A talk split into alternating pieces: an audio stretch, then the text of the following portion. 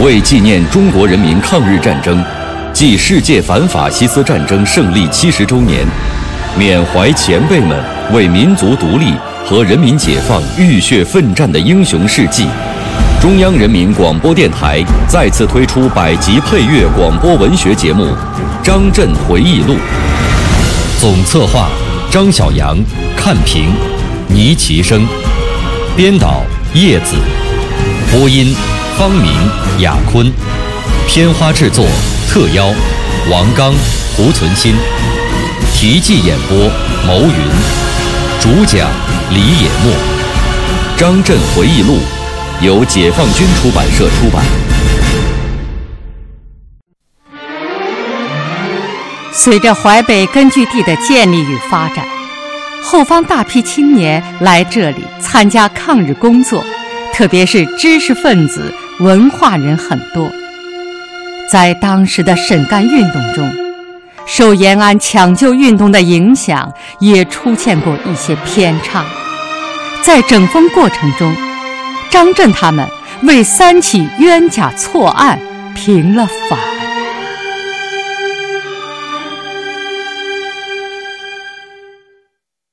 从一九四三年初开始，敌人又陆续在我根据地边沿地区筑虚墙、修炮楼、设点固守。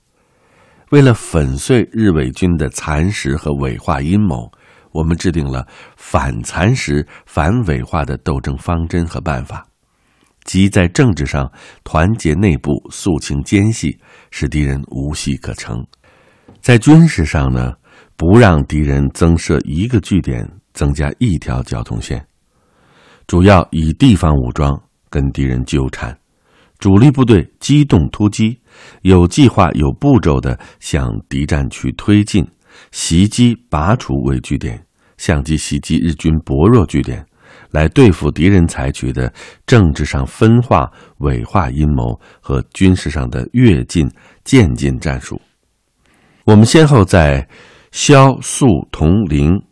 陂、绥、同、四、五、陵、凤等地区展开了大规模的反蚕食、反抢掠斗争，主力部队和地方武装及民兵全部轮番参加，终于打破了日伪对我淮北各边沿区的所谓“治安肃正”计划，全年共作战一千五百八十次，毙伤日伪军四千余人，俘五千八百余人。拔除据点三十六处，在战斗中，部队的作战能力大大的提高了，民兵与主力部队的配合也更为密切，各种战术也运用的灵活巧妙。如九旅在皮绥同地区的夜场战斗，就创造性的运用了围困和围点打援的战术。利用夏季炎热、敌人据点缺粮少水之际，千方百计地断绝敌人的水源，把生了蛆的死狗投入敌军的水井中，使水质发臭而不能饮用等等。最后，经过七昼夜的围困，四百余敌人全部缴械投降，无一漏网。通过一次次这样的战斗，我们既坚持了原有的阵地，又扩大了边区。从日伪手中夺回了十三个区、七十二个乡，约一万一千平方公里的实地，解放了五十多万民众，粉碎了日伪对淮北地区的蚕食和伪化，使得根据地得到了进一步的巩固。我们一面进行反蚕食和反伪化的斗争，积极做好大反攻的准备，一面遵照军部指示。利用战斗间隙进行了整风学习。早在一九四二年的春天，淮北区党委根据中央的指示，已经做了全面的部署。为了使得整风顺利的开展，还印发了中央规定的二十二个学习文件。六月间，召开了全师政治工作会议，要求以整风精神改变全师的作风。提出了四大号召：一、学习军事，学习政治，学习文化业务；二、打仗第一，胜利第一，完成任务第一；三、巩固部队，巩固边区，巩固军民团结；四、努力工作，努力节约，努力生产建设。要求各部队根据具体的情况，利用七八九这三个月轻沙涨起的有利季节，争取完成整风学习任务。一九四三年五月，为了巩固去年整风学习的成果，组成了淮北苏皖边区学习总委员会，我是委员之一。我们要求各军分区成立学习分会，加强对整风工作的领导。七月上旬，雪峰同志在区党委扩大会议上传达了中共中央和华中局的指示，提出要坚决贯彻中央的新指示，继续开展整风运动。八月间，华中局又发出了关于加强整风工作的指示，要求各师、各区党委在今后两年内完成整风和审干工作。据此，区党委再次召开了扩大会议。提出“整风一年”和“整风第一”的方针，后又发出关于加强整风学习的决定，规定部队和地方干部每天三小时的学习制度，对干部战士进行两个半月到三个月的实施政策教育。在那以后呢，又转入了整顿学风、党风、文风这三风的阶段，着重清除主观主义，端正思想方法。后来呢，又参照新四军第二师的经验，组织干部轮训队，分期分批集中学习，然后再回去组织本单位的学习。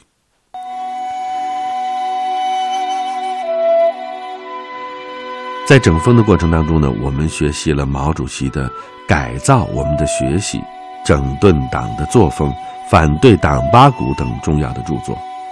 也学习了少奇同志的《论共产党员的修养》和陈云同志的《怎样做一个共产党员》等论著。我自己呢，还结合军事工作的实践，学习了毛主席的《中国革命战争的战略问题》。这是一个油印的小册子。这篇文章啊，堪称是毛泽东军事思想的奠基之作，读起来十分亲切。学习之后呢，受益匪浅，因为书中讲的不少事情啊，都是我自己亲身经历过的。我和雪峰同志还专门研究了集中兵力问题这一节，并联系金浦路西三个月反顽斗争的实际情况进行检查总结。我们认为啊，从客观形势上讲，确实是敌强我弱，众寡悬殊。但是在战略指导与整个部署上是有深刻教训的。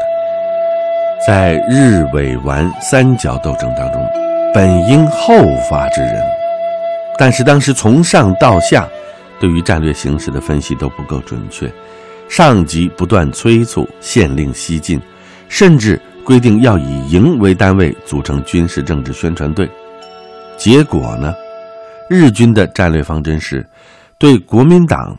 破降又降，所以他们打一下就撤了。而当日军突然停止西进，国民党军卷土重来的时候，我们收拢不及，反而遭到了各个击破。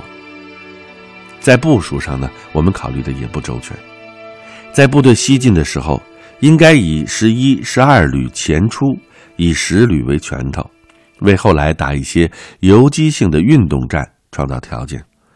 在国民党军向我大举进攻的时候，也没有能够很快的控制十旅和十一旅主力在手。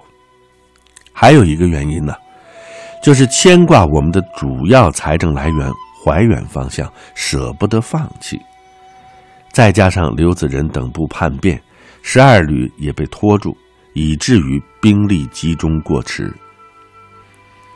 在支部会上，我联系自己进行对照检查的时候。邓子恢政委指出，重点应该放在检查主观主义的问题上。邓政委讲，主客观相一致，就能把事情办好。某一件事情做得不好，违反了客观实际，究其原因，往往是犯了主观主义的毛病。他还说呀，搞武装斗争和根据地的建设，更要重视调查研究，要注意监听各方面的意见。只有熟识敌有我各方面的情况，才能够使自己的行动符合客观实际。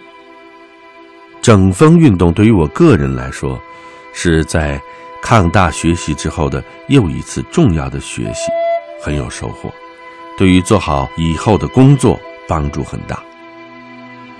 整风运动加强了内外团结，雪峰同志更是虚心好学，更为尊重同级和下级的意见。有一次，子辉同志跟我讲，开始上级要他到四师来的时候，他心里也有点害怕，因为他听说雪峰同志爱发火，脾气怪。在一起工作以后呢，彼此之间都很尊重，配合的也很默契，相处的也很好。看来啊，干什么事情都不能先入为主，凭主观想象办事。在整风学习期间，利用战斗的空隙，我还读了一些书，有克劳塞维茨的《战争论》，曾国藩的《曾胡治兵要录》等军事书籍，特别是《战争论》，系统全面，颇有哲理。我反复研读，写了不少的笔记，真有爱不释手之感。解放战争开始之后，部队从淮北转战山东，书籍随后方搬迁的时候，这本书不幸遗失了，我还真是觉得很痛惜。后来还是张振环同志把他的一本又转送了给我。此外呢，我还看了鲁迅、巴金、曹禺、冰心的作品，苏联的母亲、铁流以及新哲学大纲等等。都很有收获。鲁迅先生的文章思想敏锐、战斗性强，我非常喜欢。后来，我和林松用自己平时省下的津贴费，买了一套上海作家书屋编印的鲁迅全集，一直保存至今。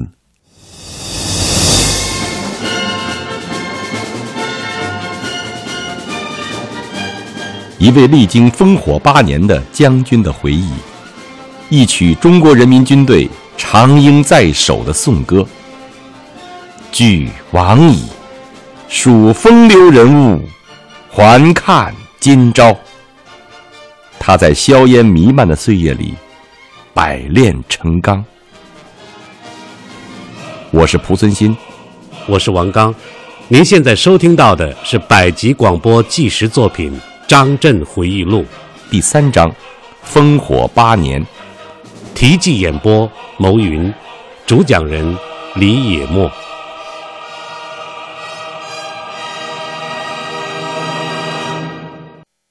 随着淮北根据地的建立与发展，后方大批青年来到我们这里参加抗日工作，特别是知识分子、文化人很多。在当时的沈干运动中，受延安抢救运动的影响，也出现过一些偏差。在整风过程当中，我们为三起冤假错案平了反。第一个是怀中案件。一九四三年八月下旬，在淮北中学发生了一起所谓“进步青年救国团”案件。起因呢，是一个十七岁的女学生偷了别人的钱。问题暴露以后，他就捏造说是另一个有特务嫌疑的女学生指使他偷的。淮中领导不做调查研究，就采取揭发案情、点名检查、煽动打骂、严刑逼供等手段，先后将四十二人打成了特务分子。边区公安局受理此案之后呢，也采取逼供信的方式办案，以至于特务分子增加到了五十六人。彭雪枫对怀中案件有怀疑。在淮北区党委会上提出了一些值得注意研究的问题。有一天呢，敌机把关在边区公安局的一名重点对象炸死了。公安人员在他身上发现了许多写着“冤枉”两字的纸条。区党委又十分慎重的进行了研究，决定由彭雪枫负责此案的复审。经过认真的调查、仔细分析、核实材料。终于弄清楚了，这是一起编造出来的假案。随后，淮北区党委为淮中冤案平了反。第二个是四阳案件。一九四三年十月至一九四四年三月，四阳县委搞肃反扩大化，弄出一桩所谓“三青团”假案，五个月内逼出了千余名三青团员，并逮捕了一百五十多人。在军部开会的邓子恢得知此案之后，与军部保卫部长梁国斌一起主持了全案的审查。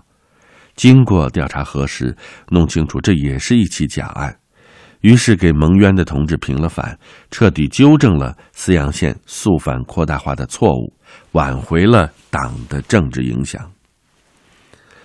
第三个是托派案件。在整风运动当中，我们还重新审查了四师的所谓托派案件。早在一九四零年三月，广西学生军中的中共党员和进步群众，奉上级党委指示，撤退到新四军淮南、淮北根据地，参加了新四军二、四师等部队，有的在地方工作。一九四一年夏，新四军四师和当地锄奸部门曾经以所谓托派问题。关押审查了上述的一些同志。当时的主持人呢是四师政治部除奸部侦查科的副科长赵大万。他从侦查到审讯都是捕风捉影，并采用逼供信的一套，以致牵连到在新四军二三四五七师、新四军军部淮南淮北根据地工作的原广西学生军中。中共支部以及其他一些党员和进步群众五十多人，有一位被逮捕的同志叫韦飞，又名韦廷安，是十一旅三十一团的副教导员。他不承认自己是托派，临行前还高喊“共产党万岁”。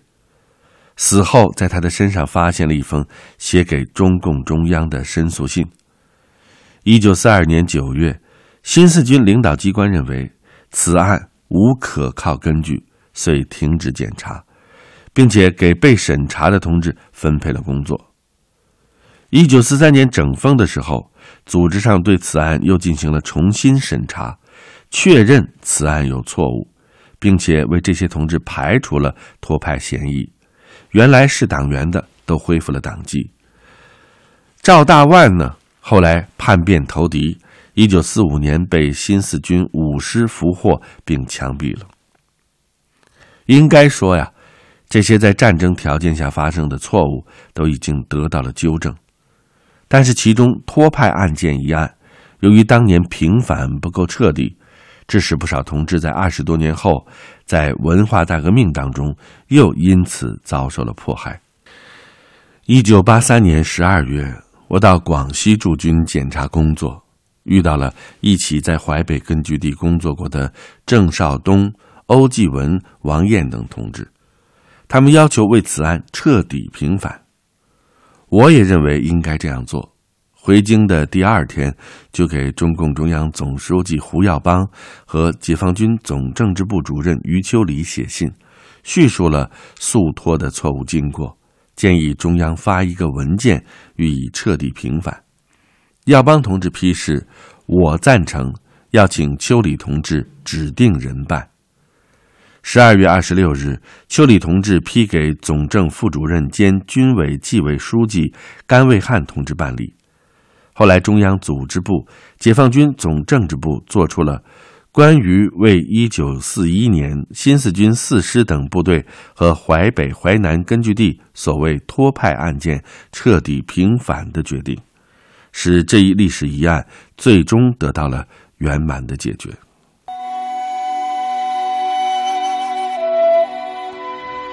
一九四三年以后，我淮北根据地坚持向西向北发展的方针，依托肃东、泗、灵睢和披睢同地区，逐步向萧同地区发展。为了举行大反攻，打回路西去。我四师部队从四月份开始整训，展开军事大练兵。六月二十五日，我们召开了军事教育会议，新四军三师黄克诚师长也到会并讲了话。第一天，九旅、十一旅骑兵团的同志报告了本单位整训的情况。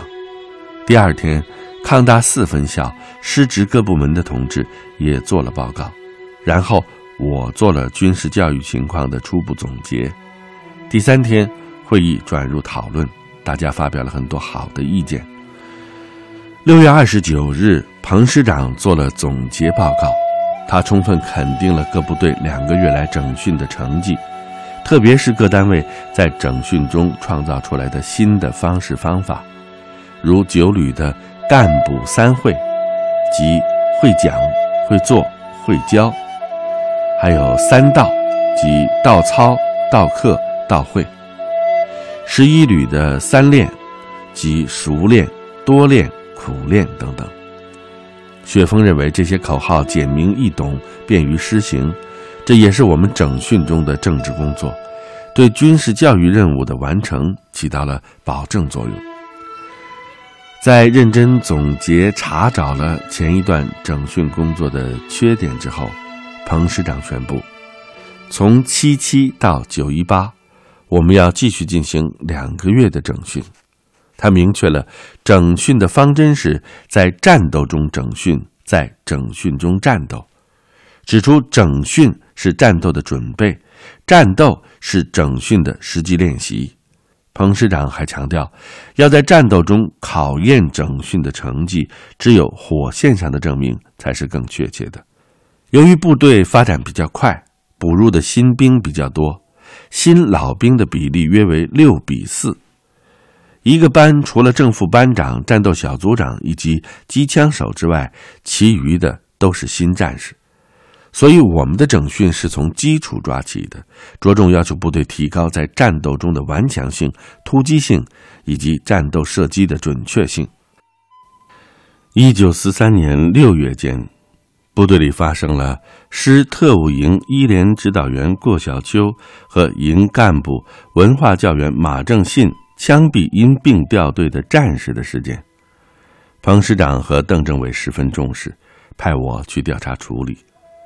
我先后听取了该部领导的汇报，与连队干部座谈，弄清了情况。